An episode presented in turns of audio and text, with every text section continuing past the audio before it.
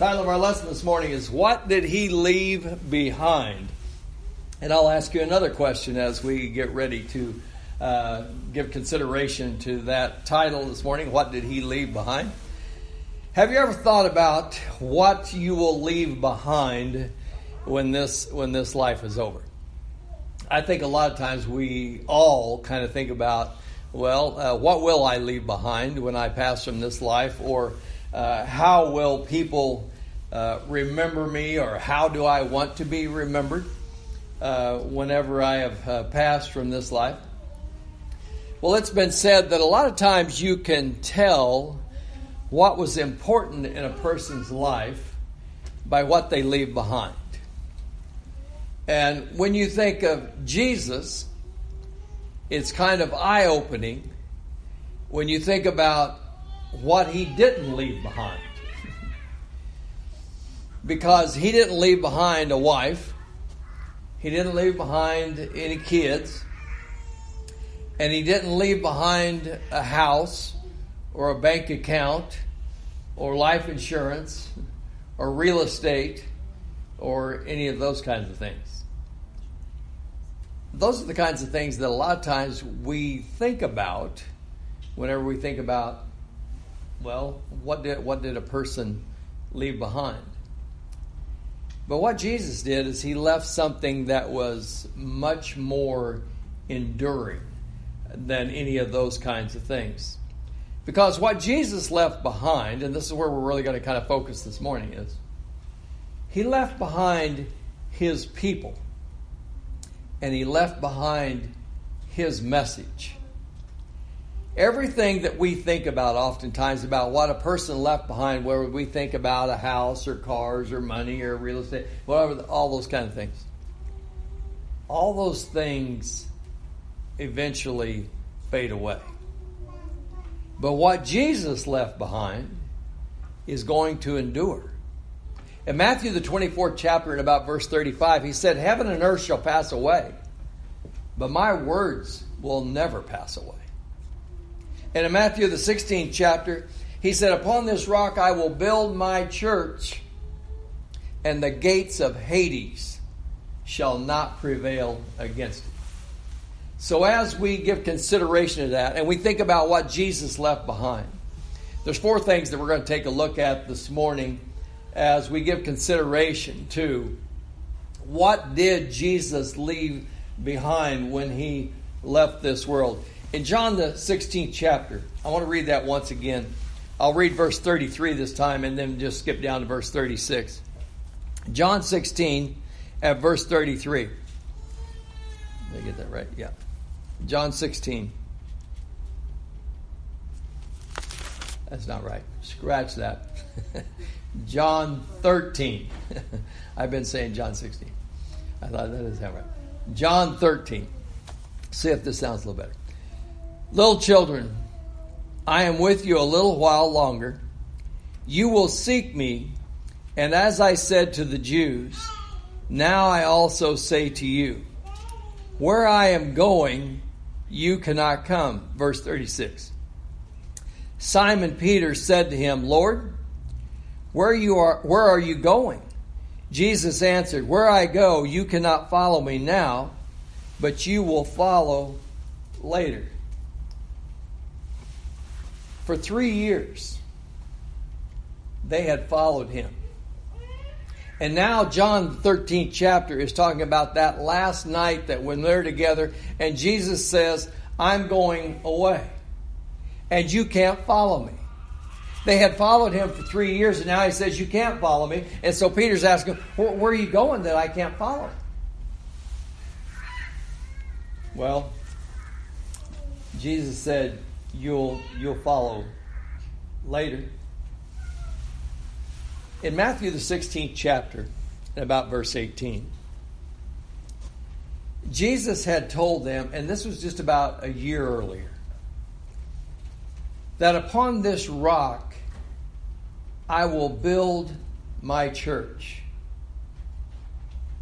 Now think about that. Three years they followed him. About a year earlier, he had said to them, after Peter had confessed that he was the Christ, he says, Upon this rock I will build my church. And they must have been thinking he's going to build his following, my people.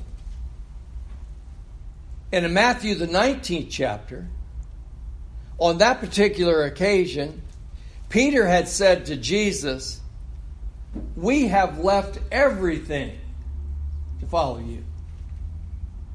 So, can you kind of see their mindset? For three years, we've been following you. We've left everything to follow you. A year ago, you told us that upon this rock you would build your church, and now you're telling us you're leaving, and we can't follow you. And so Peter says, Where are you going? That we can't follow. And so, what Jesus was saying and what they understood was clearly two different things. They didn't really grasp what Jesus was saying at that time. But in a short while, within about 50 days, they're going to come to understand what he's talking about because of what's going to transpire in that next 50 days. And so, what Jesus was saying is, I'm leaving, but I'm leaving something behind. You can't come now. They didn't fully grasp that, but later they would come to understand. I'm leaving, you can't follow now, and what I'm leaving behind is you. And what they needed to understand and would come to understand this wasn't a change in plans. This was the plan. What they needed to come to understand is what was the plan that God had in mind all along. And what was it that Jesus was saying to them? I want you to turn to the book of Ephesians. Ephesians chapter 3. And I'll read verses 10 and 11. This is speaking in regards to the church. Ephesians chapter 3 at verse 10, it says, So that the manifold wisdom of God might now be made known through the church to the rulers and authorities in the heavenly places and this is in accordance with the eternal purpose which he carried out in Christ Jesus our Lord. What Paul just said was God had a plan, and God had a plan from eternity. And he said, now through the church, by looking at the church, you can come to a better understanding of what God's plan was for, from throughout eternity. See, that's the part that was missing in their understanding when Jesus says, I'm going away and you can't come now. What do you mean by that? I want to go with you. No, I need to leave you here because you don't understand it yet. You're the church. And upon that rock that you said that I was the Christ, I will build my church. The truth of that is what is going to build my church, and I'm leaving you behind because you will be the church.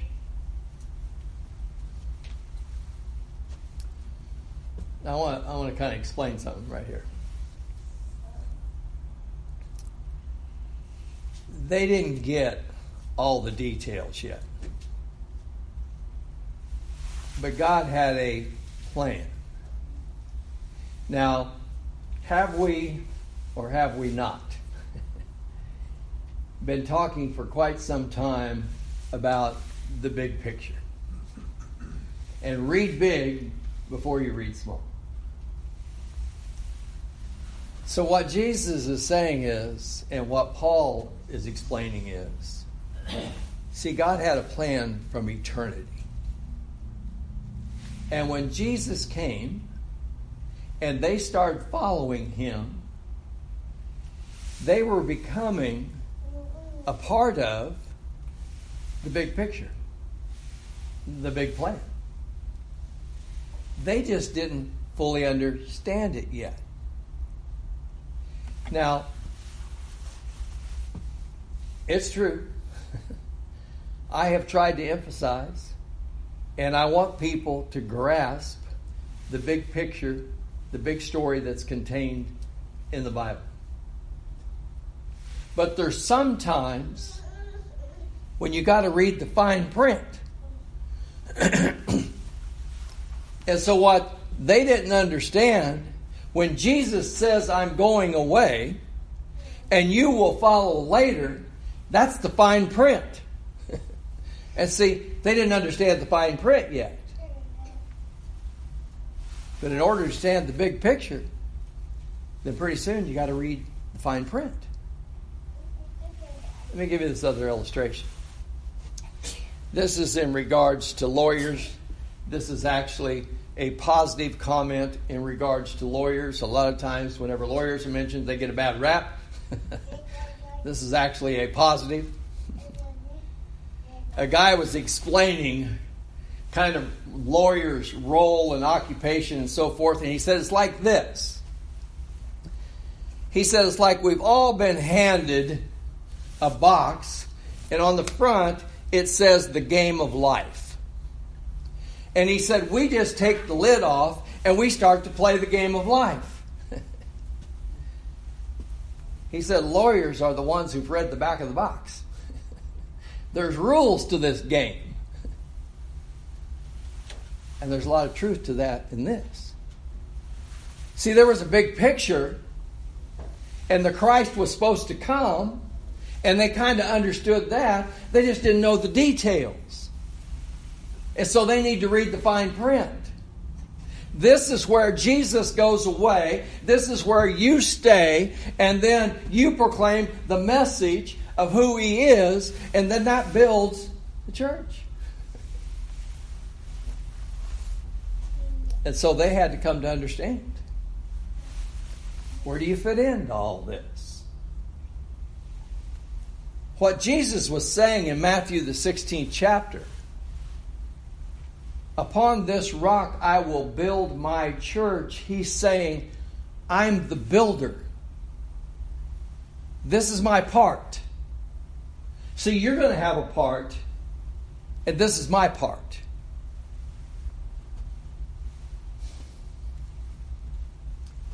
God had, and I won't state numerous passages from the Old Testament, but mainly this one. In Isaiah, the 28th chapter, and about verse 16, God had said through the prophet Isaiah, Behold, I lay a stone in Zion, a tested stone, a precious stone. And that stone became the cornerstone. And what Isaiah was pointing to was the Christ. And he was that precious stone, that cornerstone that God was laying. And he says, it is a tested stone. Had Jesus ever been tested? He was tested when he gave up heaven and came to this earth and took on the form of humanity. He was tested when he was led away into the wilderness and tempted by Satan. He was tested all during his earthly ministry, and they were challenging him he was tested in the garden. He was tested when he was arrested. He was tested when he stood before Pilate. He was tested when he was led away and he was crucified. And God says, Behold, I lay in Zion a stone, a tested stone, a precious stone and Jesus says, Upon this rock, Peter, I will build my church. The big picture, God had this plan from eternity.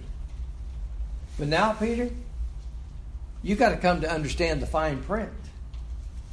You've got to understand how this all works out. And so, what Jesus was saying is, you can't come now, but you can come later. And so, what he was leaving behind was his church. Secondly, though, he left behind his name. Sometimes people will say, in regards to somebody that uh, they, they left behind, well, they left behind a good name, they left behind a good reputation. That was a good person. Well, in Acts, the fourth chapter, at about verse 12, it says, And there is salvation in no one else, for there is no other name under heaven that has been given among men by which we must be saved. No other name under heaven by which we can be saved. There is no name that we can think of that went before that's greater than the name of Jesus. There was no name greater during the time that he lived on this earth. There is no name that is now greater. There is no name that will ever be greater than that name. Because there's no other name by which we can be saved. Jesus means Savior. Jesus is the one by which we can be saved. There is no other name that we can point to and just be equal to that. And so Peter says, There's no other name that is great. Philippians, the second chapter. And about verse 9.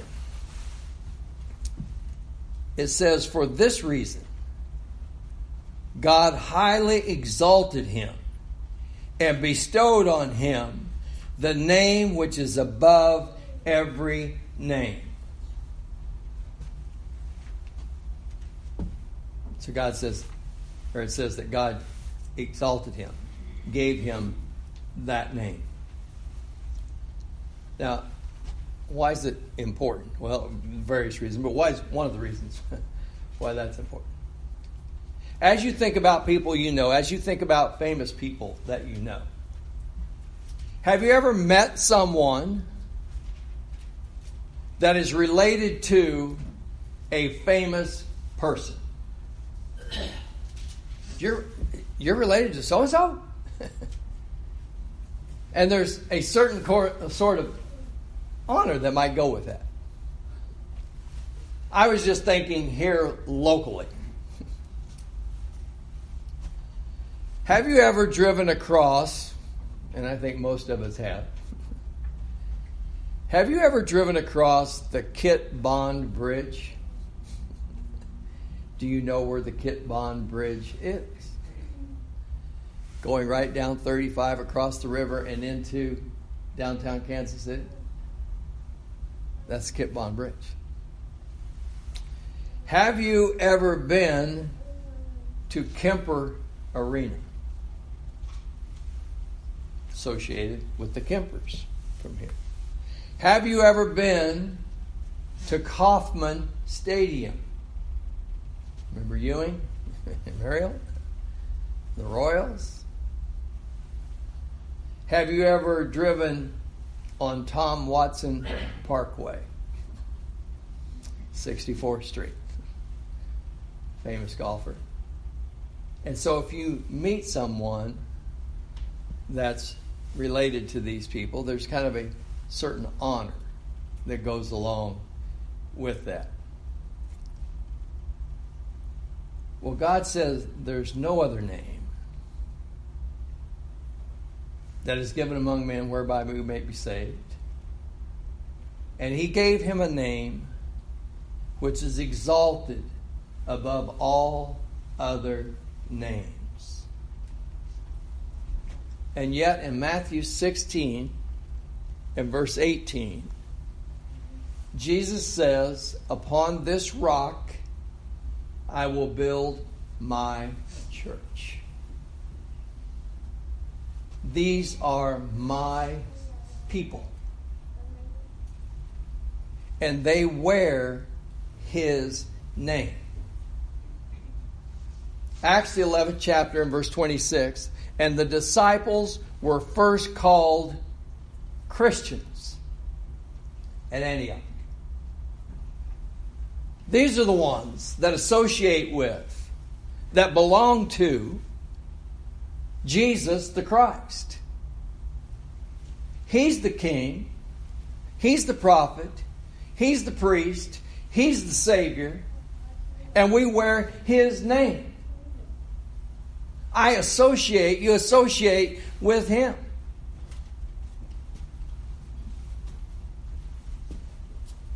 And just like a well known relative might say, Oh, yeah, yeah, that's, that's, that's one of my relatives. Jesus said, Yeah, that's, that's one of mine. They wear my name. Yeah, that's one of mine.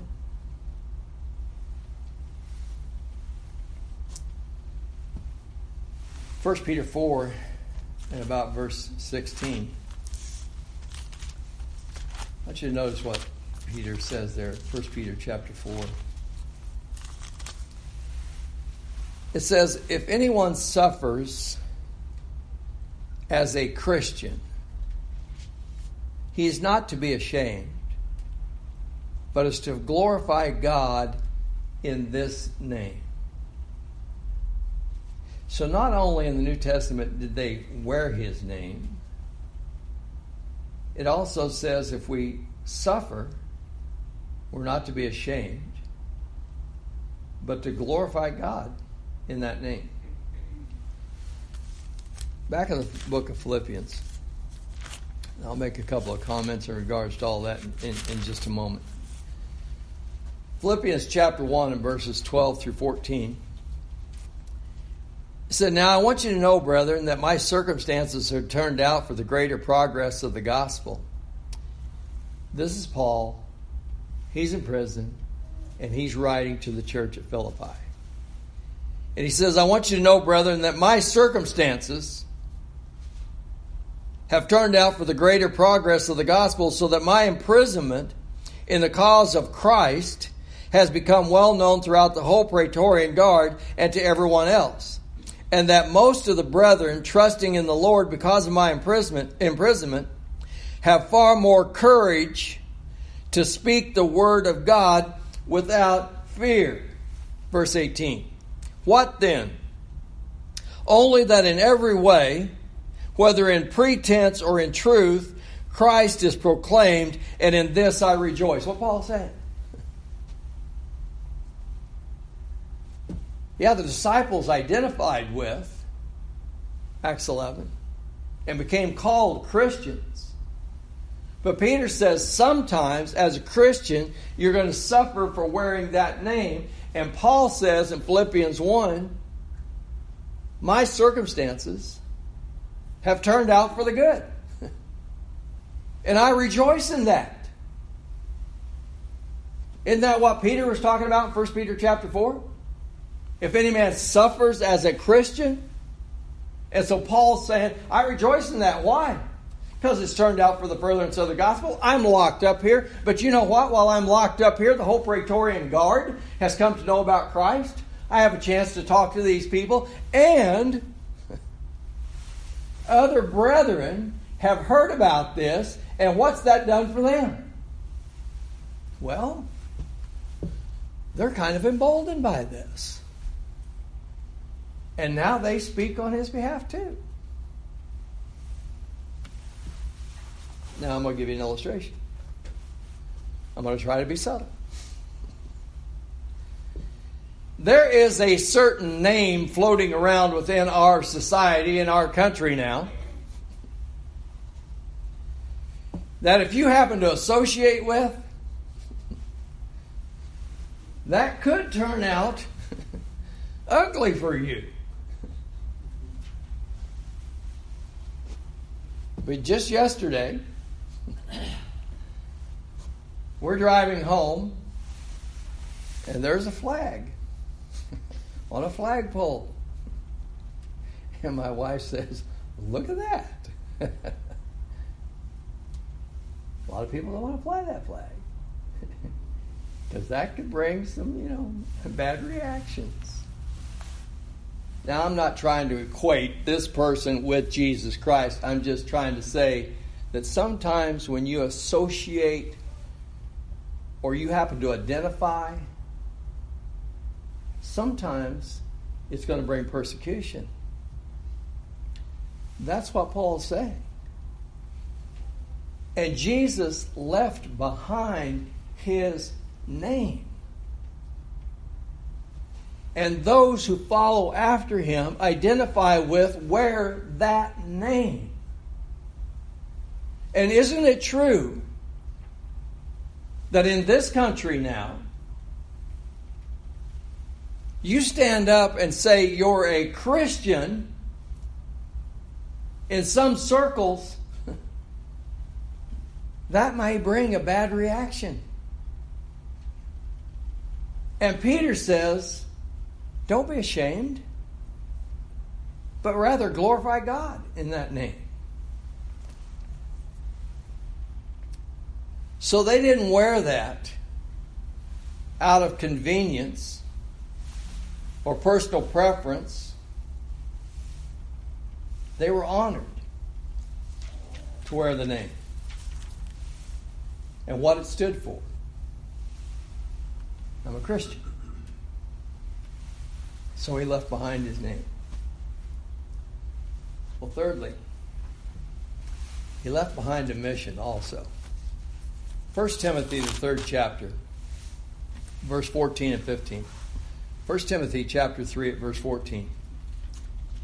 Paul writing to Timothy says, I write these things hoping to come to you before long. But in case I am delayed, I write so that you will know how one ought to conduct himself in the household of God, which is the church of the living God, the pillar and support of the truth. Paul says, I'm writing to, to tell you, because it might be a while before I get there, that how you ought to conduct yourself in the household of God, which is the church of God, the pillar and ground of the truth. Now, sometimes when people pass from this world, they may leave something behind. They might leave behind a foundation or some kind of an organization, and, and that they'll have a mission. This person died, passed on, set up this foundation organization, and this is what he wanted done in this world. And, and so it might be it might be an education foundation. This is this is to help people get a higher education. Or this is a cancer foundation. This is help people who, who suffer from that disease. Or it might be for children or any number of other things. Well, Paul writes to Timothy and he says how you ought to conduct yourself in the household of God, which is the church of the living God, the pillar and ground of the truth. What's the church standing for? Well, they're standing for the truth. Now, when we say that, that's kind of a broad topic in it. so we say, well, we stand for the truth. Well, that's kind of like the big picture, but what's the details of all that? In 1 Timothy, the fourth chapter, in about verse 8, same book, It says, For bodily discipline is of little profit, but godliness is profitable for all things, since it holds a promise, for this present life and also for the life to come. So Paul says, godliness. And that word godliness carries with it that idea of living a life which is pleasing to God belief, conduct, influence, a life of godliness. And what that's suggesting is God's the one who gave it.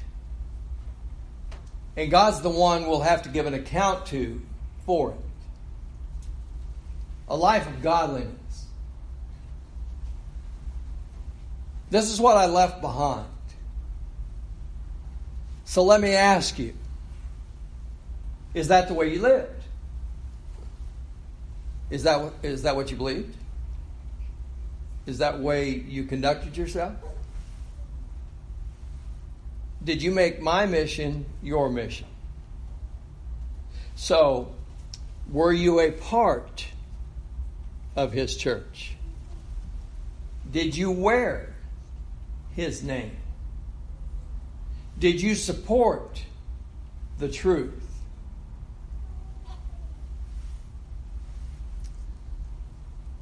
Well, you know, as we think about that kind of big picture kind of thing once again, you know, there's three big questions that come with life.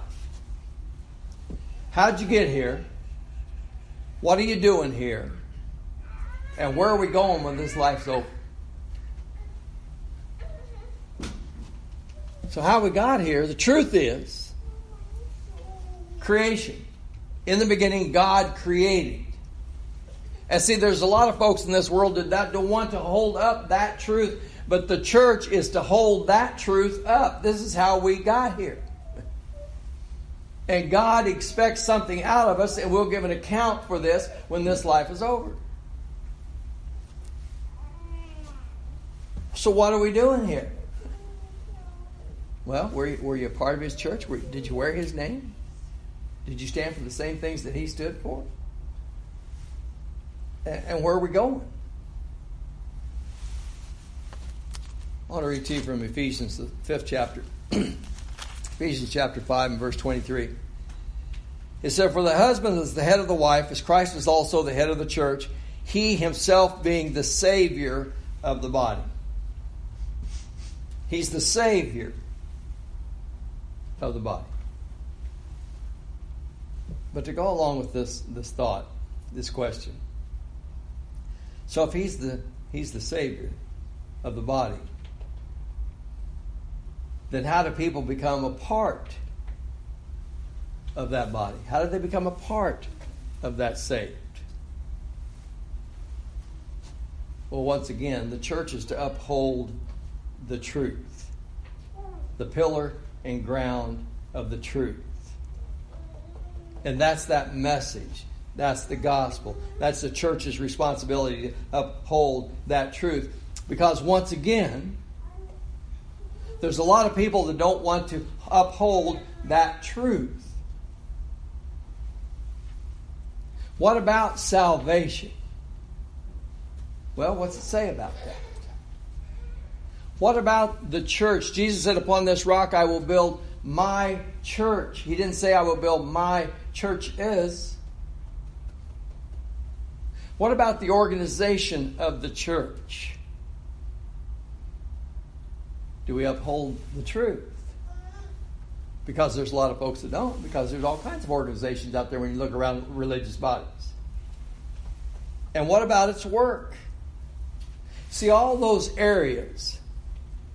We talk about the big picture, but then at some point in time, you got to read the fine print. What's the fine print say about salvation? What's the fine print say about his church? What's the fine print say about the organization of that? What's the fine print say about that work? A lot of years ago, when I first went to work for General Motors, there used to be an older gentleman. And I forget even how we met or how he came to know that I was a Christian, but I had not been a Christian for very long. And he used to come by and, and he would stop and he always had this big smile.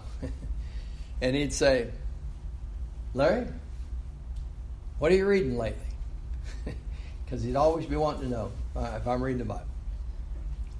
And I needed it back in those days, somebody to prod me along. Larry, what have you been studying lately? I remember on one occasion, We were talking about 1 Corinthians 15. And then comes the end when he shall deliver up the kingdom. And I remember he used to smile and say, Larry, he goes, I'm going to be in that crowd. That's the group I'm going to be in. He would smile. You got to ask yourself this question How did he know he was going to be in that crowd? Oh, Larry, I just, I just kind of feel like I will be. Oh, Larry, I just kind of think I will be. No, he used to tell me. And he was one of those guys that I learned from early on. Larry, you want to know if you're going to be in that crowd? Read this. See, that's what we got to do. There's a big picture, but there comes a time when you got to read the fine print. And that's what he was showing me. Here's the fine print. That's why I smile when I say I'm going to be in that crowd.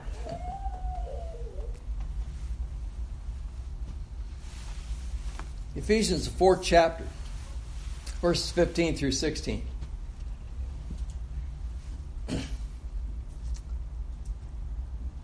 Therefore, be careful how you walk, not as unwise men, but as wise, making the most of your time because the days are evil.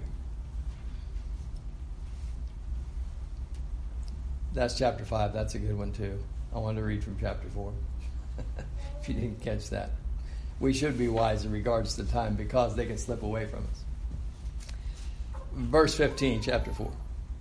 But speaking the truth in love, we are to grow up in all aspects into Him who is the head, even Christ, from whom the whole body, being fitted and held together by what every joint supplies, according to the proper working of each individual part, causes the growth of the body for the building up of itself in love.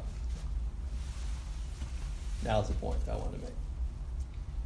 Not only we talk about the truth in regards to salvation, we talk about the truth in regards to edification.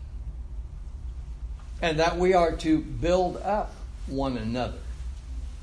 And whenever we're talking about edification, we're talking about spiritual edification so that we come to a greater understanding of that big picture and of those fine, fine details, the fine print, and what our responsibilities are. Book of Galatians, chapter 6 and verse 1. Brethren, if anyone is caught in any trespass, you who are spiritual, restore such a one in a spirit of gentleness, each one looking to yourself so that you will not be tempted It's another one of those. It's the fine print. Do we have a responsibility to teach about salvation? Yes, sir. Do we have a responsibility to encourage and build up one another in the most holy faith? Absolutely. Do we have a responsibility towards those who become weak or fall away? Absolutely. That's what he's saying. He left a mission. And so when we come to understand that we are the church, and that's what he has left, then we have to read the fine print and say, okay, what's the responsibility of the church? Then, fourthly, he left behind his blessings. Ephesians chapter 1 verse 3, the Apostle Paul wrote, Blessed be the God and Father of our Lord Jesus Christ who has blessed us with every spiritual blessing in the heavenly places in Christ Jesus. When we studied the book of, uh, of Ephesians, and in that first chapter, it's mentioned over and over again in Christ, in Him. And Paul says he's placed all spiritual blessings in Christ. So if there's a spiritual blessing that we are going to enjoy from God, it's going to be found and enjoyed in Jesus Christ. Colossians chapter 2. Paul says, You have been made complete in Christ. Everything you need is found in Christ. God has supplied everything in Christ. Keep that in mind. I want to read to you from Ephesians, the first chapter, verse 22 and 23. It says, And he put all things in subjection under his feet and gave him to be head over all things to the church, which is his body, the fullness of him who fills all in all. So, as Paul writes, he says that the church is the fullness of Christ.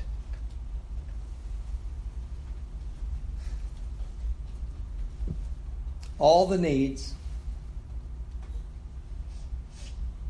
everything God has supplied us with, every need that He's met, has been fully supplied in Jesus Christ. Do we agree with that? But what Paul is trying to show is Christ and the church are inseparably connected. To be in Christ is to be in the church. You can't be in Christ and not be in His church. You can't be in the church and not be in Christ. We see that? Everything we need, everything God has supplied, He supplied that in Jesus Christ. But the church is the fullness of Christ.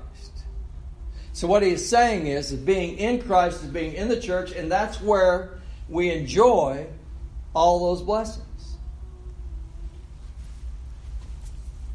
Colossians chapter 1 and verse 2. Paul writes to the church at Colossae and he says, To the saints and faithful brethren in Christ who are at Colossae, grace to you and peace from God our Father. To the saints and faithful brethren in Christ at Colossae.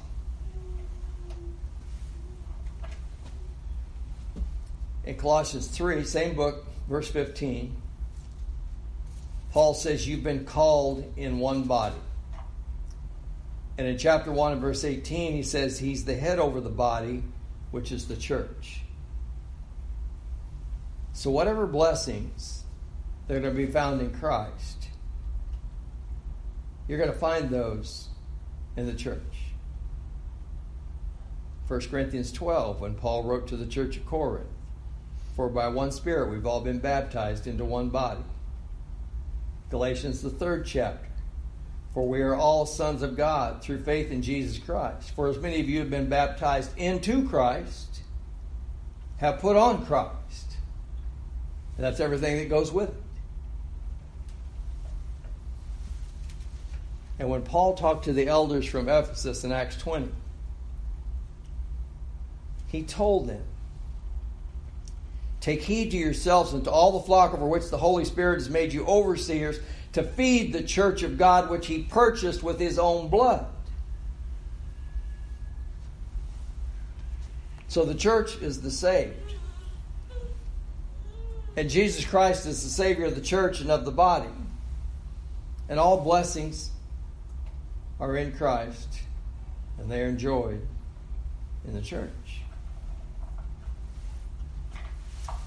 What else, though, that very quickly as we kind of finish this up. What else do you leave behind? And certainly this is not an exhaustive list, but some of the things for us to give consideration to. 1 Peter chapter 1 and verses 3 through 6. Peter says, Blessed be the God and Father of our Lord Jesus Christ, who according to his great mercy has caused us to be born again to a living hope through the resurrection of Jesus Christ from the dead to obtain an inheritance which is imperishable and undefiled and will not fade away, reserved in heaven for you, who are protected by the power of God through faith for a salvation ready to be revealed in the last time. In this you greatly rejoice, even though now for a little while, if necessary, you have been distressed by various trials. Peter says we've been born again to a living hope. And we have an inheritance that is imperishable, undefiled, reserved in heaven. And Peter says, In this we greatly rejoice. So, what Peter is saying is, is that inheritance that we have, it's not related to anything perishable or anything material or the material values of this world because everything that we might leave behind sooner or later is going to destroy or be destroyed or decay. You know, sometimes we might think, well, I hope somebody will leave me a car. Or I hope somebody will leave me a house. Or I hope somebody will leave me a bigger bank account. But you know what? After a period of time, those things sooner or later are going to vanish. And Peter says, Our hope is imperishable, it's undefiled, and it doesn't fade away. And what he's saying is, what we hope for and hope means desire with expectation. That heaven won't ever grow old. And it won't ever decay. And we won't get there and say, well, I gave my life for this, but I was there for a little while and then it just kind of all fell apart. That's not the way it's going to happen. He says it's imperishable, undefiled. What he means by that is it doesn't grow less with use. You, ever bought anything new?